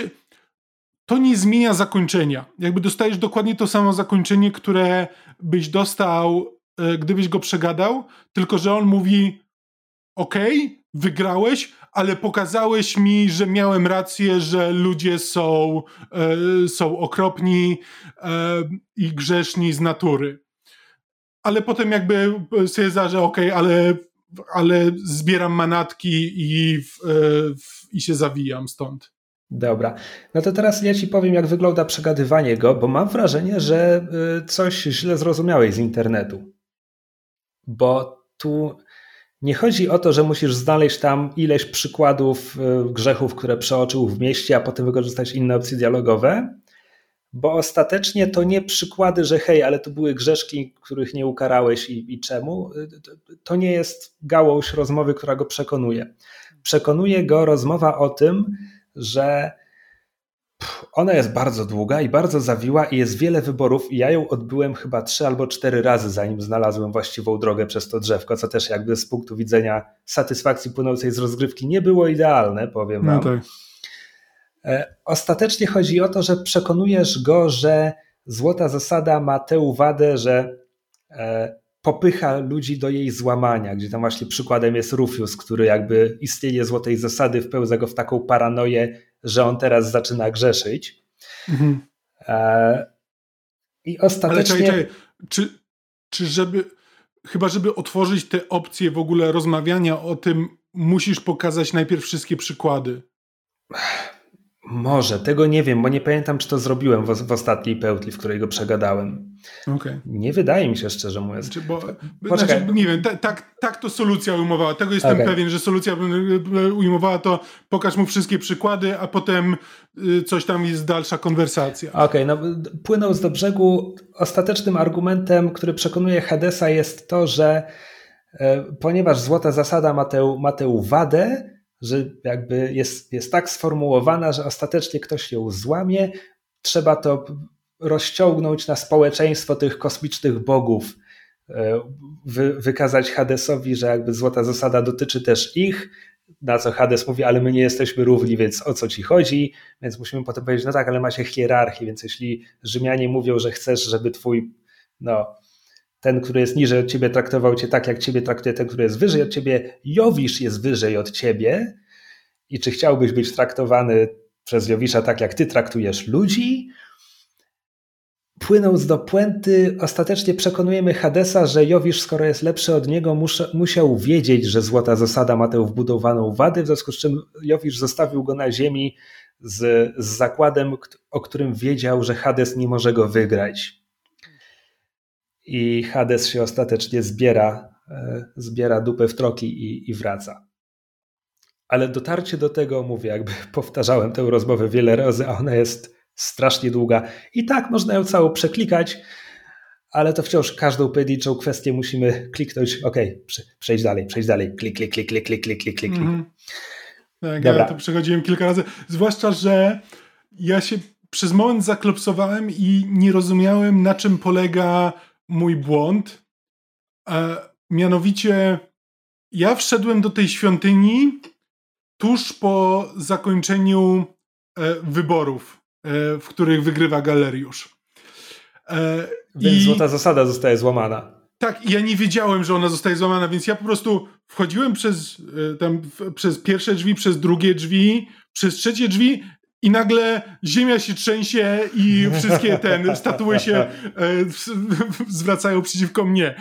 I mam takie, okej, okay, czy ja powiedziałem, bo tam, żeby się dostać przez kolejne drzwi, trzeba wypowiadać imiona e, Boga, Boga zaświatów po kolei. Znaczy, jak się, one są w kolejności od rzymski, grecki, egipski, e, sumeryjski. E, I ja myślałem takie, ale możesz, ale masz do wyboru wszystkie cztery za każdym razem. Czy, czy ja wybrałem jakąś złą kolejność w tym momencie. Okej, okay, to zacznijmy jeszcze raz i przejdźmy przez ten, ten. Po czym miałem takie, kurde, przecież ten, przecież ten Duli patrzył się na, jak sroka w gnat na ten, na jakieś tam świecidełko i dopiero po, wiesz, po piętnastu minutach czy coś takiego do mnie dotarło, że to nie ma nic wspólnego ze mną. Tylko po prostu ktoś w mieście złamał złotą zasadę. Tak. Mogliśmy o tym powiedzieć w sekcji bezspoilerowej, bo ta gra jest taką dziwną kombinacją. To nie jest tak, że ona symuluje cykl dobowy wszystkich mieszkańców i oni coś tam robią przez całą dobę, ale oni zasadniczo stoją, tylko że mają tak ze dwa miejsca, w których mogą stać i w pewnym momencie przejdą gdzieś, ale jeśli zrobisz coś, co uruchomi jakiś skrypt, który zmienia ich zachowanie, no to wtedy zrealizują ten skrypt niezależnie od tego, czy będziesz patrzeć, jak to robią. Przykład właśnie, Galeriusz wygrywa wybory, więc pójdzie do Duliego, więc Duli złamie złotą zasadę. Czy tak, to w dziwny sposób łączy jakby e, to popycha czas czasami e, w oskryptowany sposób, kiedy wykonasz jakąś czynność, to, e, to dopiero wtedy zaczynają się kolejne wydarzenia dziać, ale jest też parę wydarzeń, jakby czas cały czas płynie, jakby widzisz to po słońcu, które tam prześwieca przez dziurę w, w jaskini i ono na początku świeci bardzo jasno, a potem zaczyna zachodzić, więc jakby widać, że jest upływ czasu tam, gdzie jesteś i wraz z upływem czasu jakby pewne rzeczy się będą działy, na przykład wybory. Możesz w każdym momencie podejść do kapłanki i powiedzieć, hej, czy możesz zwołać wybory wcześniej? I ona mówi, że spoko, stary, nie ma problemu. E, albo, z, z, albo po prostu, jeśli tego nie zrobisz, to w pewnym momencie te wybory zostaną zwołane. O zmierzchu. Tak, o zmierzchu. Ale mimo wszystko są takie z, rzeczy, jak na przykład e, dziewczyna, która została otruta, która zginie, jeśli przyjdziesz do niej bez antidotum, ale to nie jest, e, to nie jest w żaden sposób ograniczony czasowo, że ona ginie o konkretnej godzinie jeśli nie przyniesiesz jej antidotum do tej godziny. Nie, to jest dosłownie, jeśli przyjdziesz do niej bez antidotum, to ona ginie w tym momencie, jeśli przyjdziesz do niej z antidotum, to przeżywa. I to jest takie strasznie dziwne połączenie tego oskryptowania i y, cyklu dobowego. Tak, ale... Znaczy ono, ono działa. Ono de facto działa, tak. tak Właśnie miałem bo... w głowie, że gdyby to faktycznie było, było symulowane, że oni mają swoje życie przez całą dobę, chyba że ty jakoś na to wpłyniesz i wtedy zmieniasz ich cykl. Po pierwsze, wydaje mi się, że byłoby to dużo bardziej skomplikowane do zaprogramowania. Na pewno. A po drugie miałem wtedy, okej, okay, ale gdybym Gdyby nie to, że trafiłem na tę umierającą Julię, to był, to był jeden z pierwszych sidequestów, który, który zrobiłem. Gdyby ona była mi do czegoś potrzebna, gdybym ja na nią nie trafił, to potem wpaść na to, że ona umiera w pierwszych pięciu minutach dnia. Jakby mm. Nie, w momencie, absolutnie. W momencie, kiedy skrypt zabezpiecza jej życie, dopóki tam nie przyjdziesz, jest to prostsze i jakby mniej... Jak mówiłem, ta gra robi bardzo dużo, żeby wygładzić te wszystkie zmarszczki, żeby tam jak, jak, jak najprościej przez nią przebrnąć, nie licząc tego Hadesa, z którym rozmawiałem cztery razy, przeklikując wszystkie jego kwestie. A skoro już przy tym jesteśmy, to powiem o tym, co musiałem rozwiązać brutalną siłą, bo to jest inna postać, która ma niemal nic nie robi w tej grze. Maleolus ma żonę Klaudię i ta żona jest zamknięta w pokoiku na piętrze jego willi i płacze. No i ja tam poszedłem i ona nie chce mnie widzieć, bo jestem obcym człowiekiem w jej domu. Okej, okay, fair, uczciwe, spoko. A potem pogadałem z Maleolu, Maleolusem i potem w jakiejś pełtli znowu wróciłem do Klaudii i znowu nic nie miałem z tej rozmowy i gadałem z Maleolusem, ale najwyraźniej nigdy nie miałem pełtli, w której, nie wiem, rozmawiałem z Klaudią, potem z Maleolusem, potem wróciłem do Klaudii? To taka ma być kolejność? Puenta jest taka, że w każdej innej sytuacji w grze, kiedy masz jakąś informację z poprzedniej pełtli, możesz ją wykorzystać w następnej bez żadnego problemu. Ale tutaj musisz bardzo konkretnie w jednej pełtli porozmawiać właśnie, nie wiem, czy to jest z Maleolusem, a potem z Klaudią, czy z Klaudią, Maleolusem i potem nie, z Klaudią. Musisz porozmawiać z Maleolusem, powiedzieć mu, że wiesz, kim on tak naprawdę jest, a on tak naprawdę, jak się okazuje, jest kultystą, który odpowiada za spalenie Rzymu. Czekaj, dla... co? Znaczy, nie, nie odpowiada... Znaczy, kultyści, cesarz... którzy spalili Rzym, to jest po prostu Neron zrzucił to na chrześcijan. Tak, ale znaczy, on jest za to poszukiwany. Jakby okay, źle to ująłem. Dobra, dobra, N- okay. Neron wysłał, wysłał zabójcę, żeby znaleźć właśnie kultystę, który w cudzysłowiu odpowiada za spalenie Rzymu. I właśnie Maleolus się ukrywa, bo, bo on jest tym kultystą. E, czyli też chrześcijaninem de facto. E, ale jakby musisz mu powiedzieć, że wiesz, że on jest właśnie tym, nie pamiętam jak to imię brzmiało. Kwinktus. A, kwi- tak, że on jest Kwinktusem. Na co on mówi, że no dobra, no dowiedziała się, że jestem Kwinktusem, ale nie masz żadnego dowodu na to, żeby, żeby to komuś przekazać. Wtedy musisz iść do jego żony, przegadać żonę, żeby ona ci dała list od niego.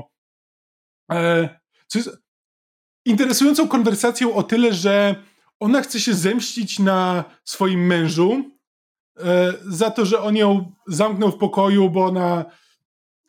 To jest dziwne, bo ona chyba ch- chciała wino, a on po prostu... To jest bardzo dysfunkcyjna rodzina. No w każdym razie on ją zamknął w pokoju, żeby mieć spokój. Więc ona chce się na nim zemścić. I jakby i możesz, że hej, mogę ci się, pomogę ci się zemścić, ale nie możesz jej powiedzieć, że zemścisz się w ten sposób, że powiesz ludziom, że on jest Kwinktusem, przez co on przegra wybory, bo ona wtedy mówi, nie, nie, nie, ja chcę się na nim zemścić, ale nie chcę mu zrujnować życia. E, więc musisz, ta, musisz ją de facto oszukać, że e, nie pamiętam co z tym listem co z tym listem nawet chcesz zrobić, ale po prostu nie możesz powiedzieć, po co tak naprawdę chcesz ten list, tylko po prostu, że chcesz mu, chcesz go zaszantażować czy coś takiego. Tak, no, e, i wtedy no i... jak masz ten list, możesz wrócić do Maleolusa, powiedzieć hej, mam list, wycofaj się z wyborów, bo go pokażę innym. Tak, żeby było jeszcze lepiej, potem możesz po prostu powiedzieć galeriuszowi, że hej, ty to wiesz i wtedy już nie potrzeba dowodu. Tak, tak, to jest, to, to jest głupie, ale... Natomiast wracając do tego, w każdym innym questie w tej grze możesz w pełtli czwartej wykorzystać informacje z pełtli trzeciej, nie musząc zrobić znowu tych samych rzeczy jakby w ramach jednej rozmowy. Ale nie tutaj, bo ja miałem rozmowę z Maleulsem, w której on mówi, no dobra, jestem Finktusem, ale nie masz żadnego dowodu, sobie zrobisz zygu zygu marcheweczka. Ale jak potem w następnej pełtli pójdziesz do Klaudii, tak. to nie to działa. Nie działa. Tak, właśnie to jest ten moment, że musisz w jednej pętli zrobić Maleolus, Klaudia, Maleolus, a nie możesz tego zrobić w dwóch osobnych pętlach. Bez żadnego tak. powodu. Tak, więc ostatecznie zabiłem Klaudię, aktywowałem klątwę, ale przeszukałem ją, zabrałem liścik i gra akceptuje to rozwiązanie, za co jestem jej bardzo wdzięczny. Znaczy, teraz kiedy to wspominam, to było bardzo śmieszne, bo jakby Maleolus jest zamknięty w swojej willi, ćwiczy mowę, bo jest przekonany o swojej wygranej wieczorem, więc ćwiczy mowę, tam Domicjusz, jego odźwierny gladiator, cię nie wpuszcza. Ewentualnie cię wpuści, jak zapłacisz mu absurdalny tysiąc sestercji. Jest też jeszcze bardziej absurdalna droga, żeby denarów. dostać się do tej denarów. Jest też jeszcze bardziej absurdalna droga, żeby dostać się do tej willi, na którą ja nie wpadłem. Kamil musiał mi powiedzieć, że hej, tam jest, tam jest dłużnik Maleolusa, który popełnia samobójstwo skacząc ze skały, ale skacze tak, że aż przebija dno basenu w willi Maleolusa i ty możesz skoczyć za nim i bezpiecznie wylądujesz w wodzie. To jest spektakularne. Tak. Nie możesz tego zrobić, o ile on się nie zabije, to nie możesz tego zrobić, bo wtedy ty po prostu e, się zabijesz. A szczerze mówiąc, ja byłem przekonany, że ta gra jakby, ja myślałem, że będzie opcja, żeby Maleolus stanął tam, gdzie on spada i to jest sposób na wyeliminowanie go. Ale niestety nie. W każdym razie, więc jakby, żeby dostać się do Maleolusa, żeby z nim w ogóle pogadać, trzeba jakby sporo się nachodzić. Więc ja się nachodziłem sporo, żeby to zrobić kilka razy, ale potem jak nie, miałem, nie mogłem znaleźć sposobu rozwiązania tego questu, to próbowałem brutalną siłą, więc pierwsze co zrobiłem, to zabiłem Maleolusa, ale on nie miał przy sobie dowodu, który by go obciążał, ale miał klucz do willi, więc potem miałem jeszcze dwie czy trzy pełtle, gdzie ja po prostu wchodzę jak do siebie, a Domicjusz nie ma skryptu, który cię zatrzyma w tym momencie. I to było po prostu dla mnie bardzo zabawne. No ale tak, ostatecznie musiałem zabić Klaudię, żeby to rozwiązać. Pal sześć, gra to zaakceptowała, bardzo fajnie, spoko. Trochę się zirytowałem, ale jestem wdzięczny, ekstra. Ostatnio, o czym chciałbym powiedzieć w grze. Znaczy, jeszcze mam do ciebie pytanie. Czy, czy Charon jest wyjaśniony? Bo Charon nie jest jednym z tych kosmicznych bogów, ale ma absurdalne kosmiczne moce i jest tylko powiedziane, że służy Hadesowi. I tyle. I, i on się nie zabiera z powrotem na rajską planetkę. Charon zostaje. Ja, ja nie wiem, czym on jest.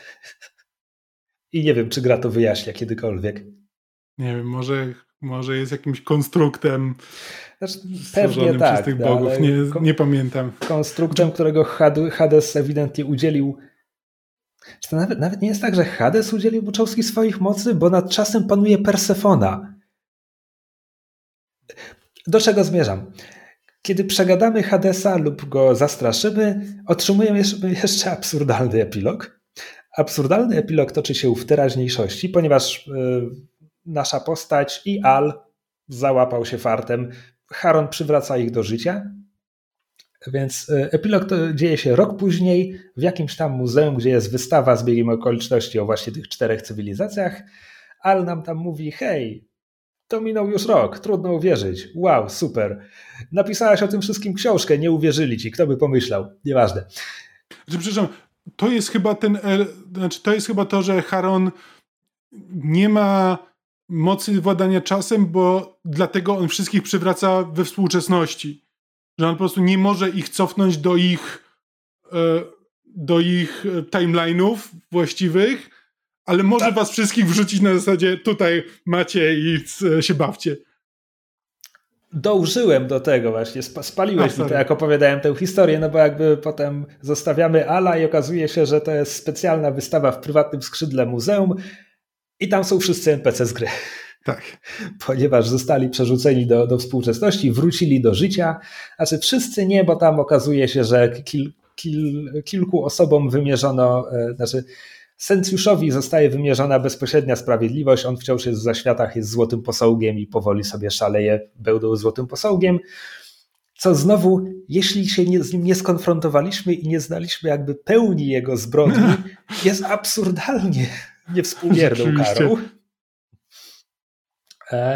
No i potem tam gadamy, że Domicjusz nie bardzo mógł się odnaleźć, zaczął walczyć w nielegalnych walkach i po prostu zginął w ringu. Klaudia chyba się zapi, zapija na śmierć. Maleolus obwołał się prawowitym dziedzicem Rzymu i zamknęli go w psychiatryku. I tak, Wergil jest z Rufusem i mieszkają sobie w Holandii. Wszyscy są sparowani, po prostu tak. każda os, ten, wszyscy są w parach, e, s, wszyscy mają, e, mają wspaniałe życie, bo Charon dał wszystkim górę srebra, więc każdy w tym momencie jest bogaty i po prostu może sobie mieszkać gdzie chce, robić co chce e, i wszyscy mają wspaniałe życie. Poza tymi złymi osobami, które spotkałeś, które mają, e, które, które spotkał tragiczny los, oprócz jednej k- tego e, nieuczciwego kupca. Aha, nie, czekaj, co? Jest ten nieuczciwy A, kupiec, który, tak. z którym, e, który jakby też jest tam. To, to, jest, to jest całkiem fajny wątek, no bo właśnie już się zorientowałeś, że okej, okay, wszystkich złych spotkał zły los, wszystkich dobrych spotkał dobry los, ale tutaj jest ten zły kupiec, który nie chciał dać właśnie tego antidotum na truciznę e, umierającej kobiecie. Znaczy, chciał jej sprzedać to za tysiąc denarów, którego jakby nikt, nikt nie ma, nikogo nie stać na taką, na taką cenę, w związku z czym de facto ją zabija. No ale jest tutaj, razem ze wszystkimi. Bo, po czym mówi, że no wiesz, no, wie tyle, że ten ma, ma dużo artefaktów, w związku z czym je sprzedał, więc ma teraz super życie. E, no i teraz myśli, w co dalej zainwestować. I że hej, ty jesteś wyrocznią, bo ty ostatnie co pamiętamy, wyszedłeś z portalu, powiedziałeś galeriuszowi, to się stanie, to się stanie, to się stanie, to się stanie, zrób to, to, to, to, to i to. I wszystko się stało. Musisz być wyrocznią, w związku z czym ty mi powiedz, w co mam teraz zainwestować. E, I masz trzy opcje, które są na zasadzie, nie pamiętam, płyty D V D, D V D, prasa drukowana i nie pamiętam trzeciej, ale też jest z, z tej tak. bajki. Więc po prostu tak, że i on mówi, że okej, okay, świetna, wszystko co mam zainwestuję w te opcje, bo jesteś wyrocznią, i, więc... E... Znaczy, on, on jest fajny, bo on nas, on nas bardzo wkręca i pakuje w bardzo niebezpieczną sytuację w trakcie gry i potem, kiedy z nim o tym gadamy na zasadzie, jakim cudem to nie złamało złotej zasady, to on mówi, czekaj, ja ci nie powiedziałem, że zrobię to, to, to i to. Ja powiedziałem, że gdybyśmy to zrobili, to potencjalnie połowa zysków to był tak. tak. Więc to, to, jest, to jest fajne, jak on szuka tych, tych kruczków prawnych. W każdym razie tak, cały ten epilog jest absurdalny i to jest po prostu, jest gra, a potem jest epilog, który... To, to, to jest trochę jak, jakby ktoś zagrał w grę i potem napisał opowiadanie z happy endem dla wszystkich bohaterów. To jest naj, e, najbardziej jakby cringe'owy moment, że de facto jest na sam, znaczy na sam koniec jakby dochodzisz do końca tej galerii, tam jeszcze masz jedno spotkanie z Persefoną, już tym razem osobiście, no bo wcześniej ona była zamrożona, więc nigdy nie miałeś okazji z nią porozmawiać. Teraz w końcu możesz z nią pogadać.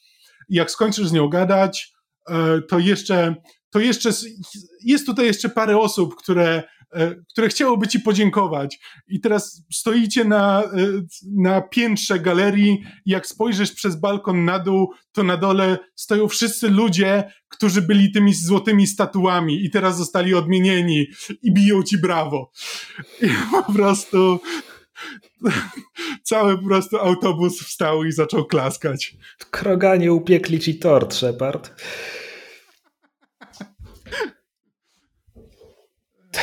Tak, więc, więc ten, ten epilog jest... Strasznie przesłodzony. To, tak. to jest urocze, to jest miłe. Znaczy, przynajmniej te rozmowy z tymi postaciami po kolei jakby, że okej, okay, uporządkowały sobie jakoś życie, znalazły sobie miejsce w społeczeństwie i tak dalej, ale po prostu jak już doszedłem do tych ożywionych statu, które ci biją brawo, no to po prostu się rozpłynąłem i dostałem cukrzycy. Hmm. Jedno, co doceniam, to jest, że w tym epilogu jakby akurat te rozmowy, przynajmniej pierwsza linijka każdy, z każdej tej rozmowy jest inna zależnie od tego, czy w ostatniej iteracji Peutli gadałeś z nimi, czy tylko tak. jakby znają cię, bo galeriusz ci powiedział o tej tajemniczej osobie, która mu wszystko powiedziała, co się wydarzy. E, dobra, nie wspomnieliśmy o Nevi i pałacu, ale w sumie nie wiem, czy do tego wracać, czy już zakończyć ten odcinek. Właśnie ja nie wiem, czy, bo to, to jest taki wątek, z którego nic nie wynika de facto. Znaczy, jest postać Navi, która się ukryła w pałacu i zanim tam uda ci się wejść do tego pałacu, to chwila minie. No i w pałacu to jest właśnie ta sekcja akcji najbardziej, bo tam są ożywione statuły odarte ze skóry. Odarte ze złota, częściowo odarte ze złota, tak. Tak. I kiedy strzelisz w nie z łuku, to one mówią e, rzeczy w stylu uff, albo dziękuję, e, albo nareszcie. E, bo jak się okazuje, ta Naevia też słyszała głos Persefony, tak jak ty. Tylko że ona sobie wmówiła, że to jest jakaś Jeden tam konkretny kobieta, posąg przede wszystkim. Tak, że to jest ten konkretny posąg, do niej mówi i zakochała się. A Galatea się nazywa ten posąg, który, w którym ona się zakochała. I że ona próbuje znaleźć sposób, żeby przywrócić Galateę do życia. Ona nadała temu posągowi imię Galatei, tak, tak. jak w micie o jak mu tam. A, no Pig- tak. Pigmalion? Czy to sztuka? Nieważne. A... Tak, no i zaczęła po prostu, stwierdziła, że może jeśli zedrze tą warstwę złota, to pod spodem są ludzie. I tak, są tak. ludzie. Tak, ma rację.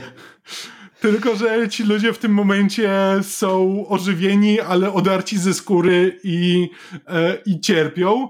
No ale ona kontynuuje swoje eksperymenty, bo próbuje znaleźć ten sposób, w którym odrze ich z tego złota, ale nie będzie im sprawiać bólu. No, ale to się nie udaje. Tak, no i ostatecznie po prostu trzeba ją przekonać, że po pierwsze, że Persefona mówi przez wszystkie posągi, po drugie, że oni wszyscy cierpią, no i Nevia ostatecznie się stamtąd po prostu puszcza. Pytanie, bo dla mnie ten wątek był o tyle w porządku, że... Pozwól, zadam pytanie. Czy zanim znalazłeś się w pałacu, ty wiedziałeś o istnieniu obdartych posągów? Nie. A ja tak, bo ha. najpierw spróbowałem wejść do dolnej cysterny, gdzie domi- Domicjusz czy... się przestrzega, że hej, A, tam jest potwór. Tylko, że ja po prostu jakoś nie skojarzę. Ja wtedy nie miałem jeszcze złotego łuku nawet. Można tego potwora ja zabić. Nie miałem żadnego łuku. Znaczy, ja, nie, ja nie miałem żadnego łuku, w związku z czym zszedłem tam, odkryłem, że mogę tylko kopać e, obdarty posąg, co jakby daje mi dwie sekundy, więc tylko pokopałem go trochę i uciekłem, ale jakby miałem, miałem konfrontację, że okej, okay, coś takiego jest w grze, a potem godzinę później byłem w pałacu, gdzie to się wszystko wyjaśnia, więc to się tak całkiem ładnie ułożyło, ale oczywiście jakby jest swoboda wyboru, co się zrobi, czego się nie zrobi, więc można po prostu natrafić na nie tylko w pałacu i wtedy nie ma żadnej, znaczy jest zagadka, ale tylko w ramach tej jednej lokacji, a to moim zdaniem nie działa tak dobrze. Tak, ale ona w ogóle nie wraca, jakby nie wiemy, co się z nią dzieje. Jej nie ma w, epi- znaczy, jej nie ma w epilogu, teraz g- g- szukam w internecie i wyskakuje mi, że twórcy gry powiedzieli, że ona stoi w tym tłumie na dole, ale to nie ma sensu. Jakby... To, to po prostu nie ma sensu. No, postaci z tej, z tej iteracji Matrixa są na górze. Czemu ona miałaby być na dole? Bez sensu, kropka. No chyba, że jest z tą swoją Galateą. No chyba, że. Znaczy, tak, trafiłem na zdanie, że ne- Nevia stoi z Galateą, ale nie mogę ich znaleźć, a nie będę teraz googlał. Dobra. Omówiliśmy ostatni wątek, którego dotąd nie poruszyliśmy. Wydaje mi się, że zakończyliśmy... Omówiliśmy to dogłębnie i wracamy do puenty z sekcji bezspoilerowej, tak? Obaj to polecamy. Tak, znaczy to jest naprawdę fajnie napisana, interesująca gra, która jakby robi, podejmuje trochę dziwnych decyzji. Znaczy, ja bym, jest... ja bym, ona jest w osiemdziesiąt procent udana. Tak. Bo tam parę rzeczy jest głupio napisanych, parę rzeczy jest głupio jakby oskryptowanych, trochę może irytować po prostu, żeby, żeby przejść ostatecznie tę końcówkę. Ale wciąż warto. Jakby te wady nie, nie przesłaniają tego, że jest, jest ciekawa i kurczę, ja po prostu chciałbym... Znaczy, ja wiem, że scena indie jest olbrzymia i prawdopodobnie, prawdopodobnie jest sporo... Co ja próbuję powiedzieć? Strasznie mi się podoba, że to jest gra, która jest dość złożona, ma bardzo ciekawy koncept, który eksploruje dogłębnie, a jednocześnie jest to taka miniaturka no poniżej dziesięć godzin. Chciałbym więcej takich gier. No tak.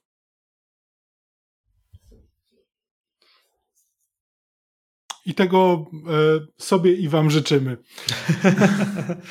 Tak, dobra. No to The Forgotten City kosztuje poniżej stówki na Steamie, regularnie jest przeceniane i wtedy jest za, za ile to było, kiedy to kupiliśmy? Około sześćdziesiąt chyba. Tak, tam pięćdziesiąt coś, ale nie tak, pamiętam, absolut... czy to było pięćdziesiąt dziewięć czy pięćdziesiąt pięć. Absolutnie warte tej ceny, pełnej prawdopodobnie też. E, obaj polecamy. W co teraz grasz i czy będziesz o tym mówił w następnych krzesłach? E, w tym momencie wczoraj zagrałem godzinę, przyszedłem pierwszy poziom właśnie tego Hi-Fi Rusha, który jest tak dobry, jak ludzie mówią. Autentycznie to jest gra, która cały koncept polega na tym, że wszystko dzieje się do rytmu, e, że po prostu posta, cały świat funkcjonuje w ramach pewnego rytmu, który zawsze jest jakby rytmem zgodnym z muzyką, która leci. Wszystkie ataki wykonujesz do rytmu. No i jeśli będziesz atakował, jeśli będziesz naciskał przyciski ataku w rytm, to osiągasz lepsze efekty. I to, to jest autentycznie fajne, bo to działa, kiedy udaje ci się trafiać w rytm, kiedy nie udaje ci się trafiać w rytm, i tak jakby te ataki wyprowadzasz i tak jesteś w stanie w to grać. A przy tym gra jest naprawdę czarująca, bardzo ładnie wygląda. Humor jest jakby napisany w taki sposób, który na papierze jest irytujący, ale, ale jest wykonany w rzeczywiście czarujący sposób. Znaczy jakby słucham tego i... nie czuję, żeby to było cringe'owe, tylko, tylko rzeczywiście się dobrze bawię, jakby czuję bardziej, że to jest po prostu... Czuję ten entuzjazm bijący z postaci głównego bohatera, który jakby sprawia, że te żarty rzucane na lewo i prawo działają, bo są jakby częścią świata i jakby wpasowują się w ten klimat. Więc to jest, to jest fajne.